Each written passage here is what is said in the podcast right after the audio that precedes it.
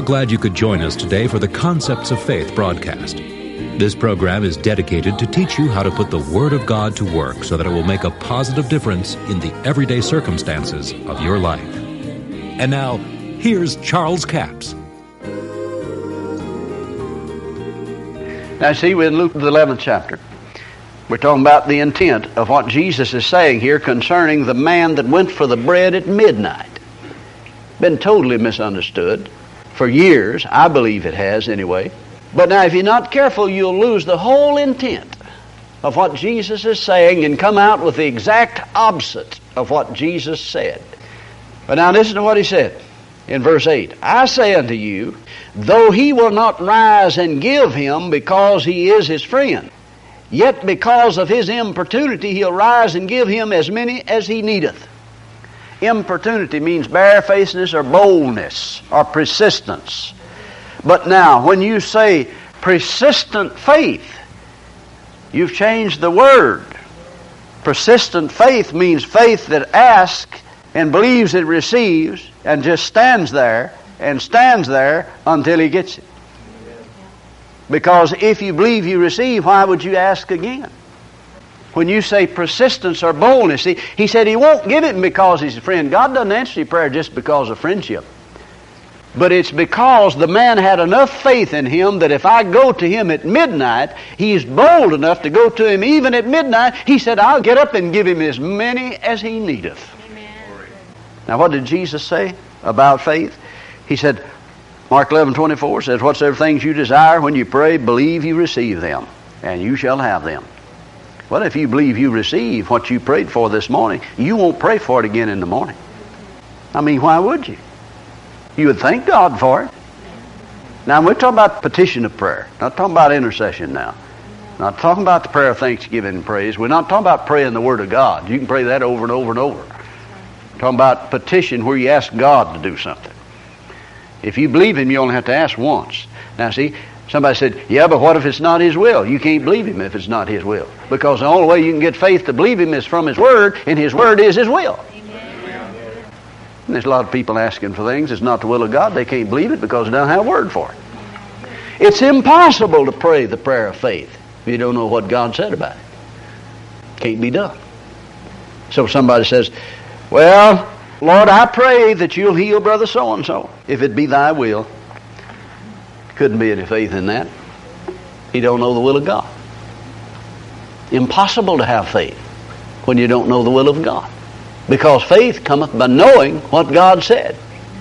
And hearing, and hearing, and hearing. And if you don't know, you can't have Bible faith. You might have some hope, but you don't have any Bible faith. It's impossible. Well, where would you get the faith? From the promise itself. That's the only place you can get Bible faith is from the Bible. Well, let's get back to this. Now, he wouldn't give him because he was a friend, but because of his importunity. Now, if you say importunity by itself, you may be talking about persistence. That means just keep on keeping on. But when you say persistent faith, you've changed the meaning of the word. Because persistent faith asks and believes it receives and just stands there Amen. and stands there and thanks God for it. But now let's look at the intent of this scripture again. This couldn't be God he's talking about. For one thing, he don't slumber or sleep. See, we get all kinds of ideas and read things into scriptures. Doesn't say. One fellow said to me, Brother Capps, that fellow just kept knocking, just kept knocking, just kept beating, and just kept wearing until the guy got up and gave him the bread. And that's what Jesus is teaching us to do. Just keep on praying, the same prayer. Just keep praying, keep praying. You'll just weary God down, and finally He'll give it to you, even though He don't want to. I said, Would you mind turning to that and reading it to me? Oh, well, he said, I don't know where it is, but I know that's in there.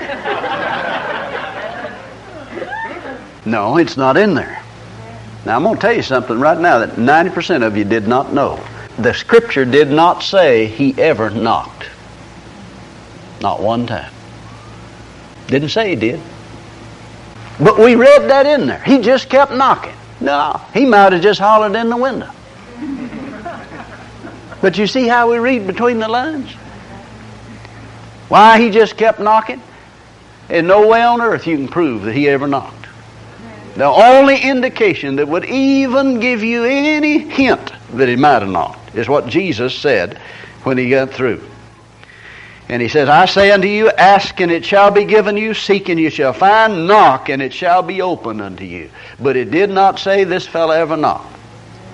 There is no indication that he ever did. He went to the man. He might have tapped on the window. He might not have. Might have just hollered in the window. He might have not known where the fellow was. But now let's look at the intent of the Scripture. Now, once we've gone through all of that, look at verse 9. Jesus said, I say unto you, ask and it shall be given you.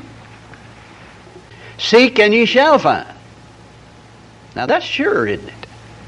Now, if you have an amplified Bible, it probably says ask and keep on asking, but the keep on asking is in brackets, says in the present imperative and often repeated. Well, I don't know a whole lot about Greek, but I do have a little understanding about the Bible and the things that Jesus taught. If it means ask and keep on asking, it violates everything Jesus taught about prayer of petition. So, see, that can't be the intent. If it does, it, it violates everything Jesus taught about prayer because he said, don't use vain repetition as the heathen do. Everyone that asketh receiveth. Now, does that sound like the intent of this was to say that you just got to keep on asking, keep on praying, keep on worrying? I mean, just take, for instance, your children. If they said, Would you give me a dollar when we go to town tomorrow so I can buy so and so? You said, Yeah, yeah, I'll do that. What if they came back in 10 minutes? Well, would you give me that dollar? Yeah, I'm going to give you the dollar when we go to town tomorrow. Now, if they did that 20 times before tomorrow, you'd get mad and say, You're not getting any dollar. You don't believe what I'm telling you. Get out of here. You don't believe a word I'm telling you. But now listen to what Jesus is saying. Everyone that asketh receiveth. Now, you have to qualify that because we know that you've got to have faith because God answers the prayer of faith. The prayer of faith will save the sick and the Lord shall raise him up. Prayer won't do it. It's the prayer of faith. Prayer won't work without faith, but faith will work without prayer. Everyone that asketh receiveth, he that seeketh findeth, to him that knocketh it shall be opened unto him. Then he goes on and said, If a son shall ask bread of any of you that is a father, will he give him a stone? If he ask a fish, will you give him a serpent? If he ask an egg, would you offer him a scorpion? If ye then, being evil, know how to give good gifts to your children, how much more shall heaven the Father give the Holy Spirit to them that ask Him? And one place says, good things to them that ask Him. So follow the intent of Jesus' teaching all through this discourse. And if you'll follow the intent and keep it in the context, you'll find out that it's saying almost exactly opposite of what religion teaches that it said. If you believe, you don't continue to pray the same prayer. Whatsoever things you desire, when you pray, you believe you receive them. What them? Them things you prayed. And you shall have them. So if you prayed them problems, guess what? You're going to have them problems. totally unscriptural to pray the problem. Can you see that?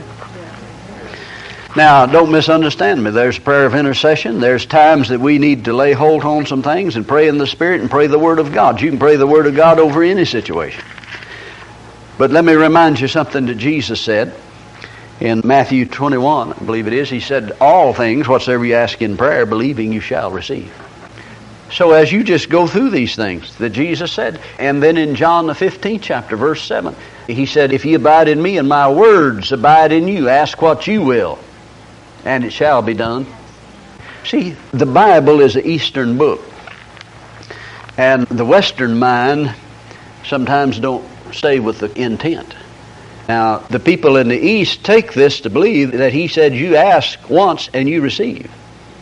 But you see, because of the commentary and the Amplified and some other things that are written about it and a lot of people's theology, they come up with all kinds of things they think they have a better idea.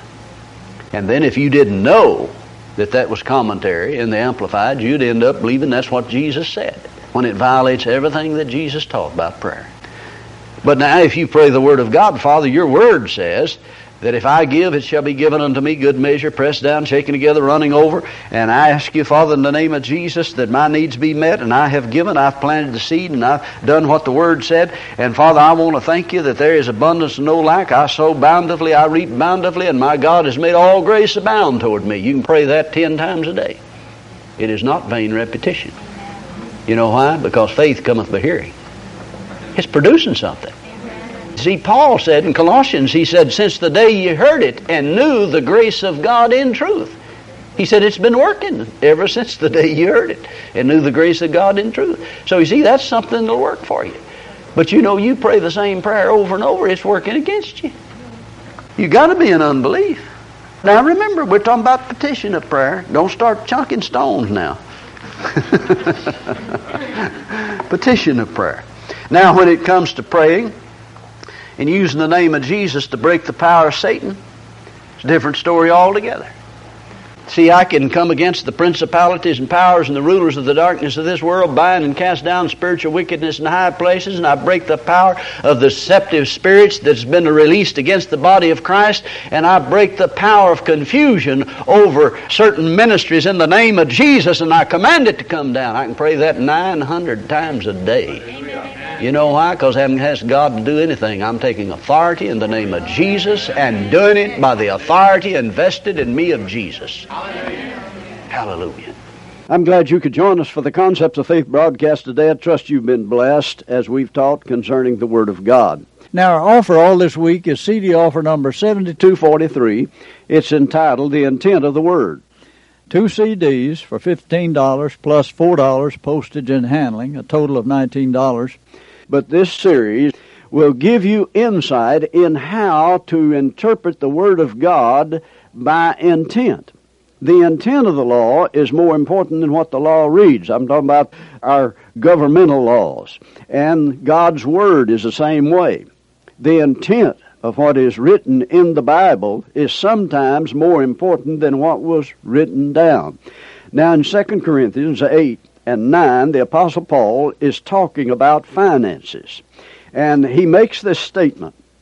He said, You know the grace of the Lord Jesus Christ. Though he was rich, yet for your sakes he became poor, that you through his poverty might be made rich.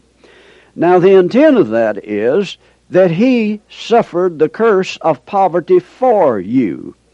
Now, Jesus had abundance because he operated in spiritual law. But when he came to this earth, he was poverty stricken as far as God's heaven is concerned because up there the streets are pure gold. He came down here where dirt streets were. But here Paul says, For you know the grace of the Lord Jesus, that though he was rich, he became poor. Why did he become poor? So that you might be made rich or you might have abundance. In other words, it was part of the curse of the law, and he redeemed us from the curse of the law. Galatians 3.13. Christ has redeemed us from the curse of the law. He redeemed us from poverty. He redeemed us from sickness. He redeemed us from spiritual death. Yes, you can still be sick. You can still be in poverty. And you can still die spiritually, but you don't have to. He redeems you from it. The intent of the Word reveals the real truth of what Jesus came to do redeem us from the curse of the law. We have a toll free order line 1 877 396 9400. That's offer 7243. The intent of the Word Word, it'll be a blessing to you. Until tomorrow, this Charles Capps reminding you the enemy is defeated, God is exalted, and Jesus is coming soon. To order the product offered today, call 1 877 396 9400 or write Charles Capps, P.O. Box 69, England, Arkansas 72046. A complete list of CDs, books, and DVDs are available online at charlescapps.com. Through the website, you can listen to this radio program again and subscribe to our podcast. This broadcast is sponsored by Charles Capps Ministries and our listeners in this area.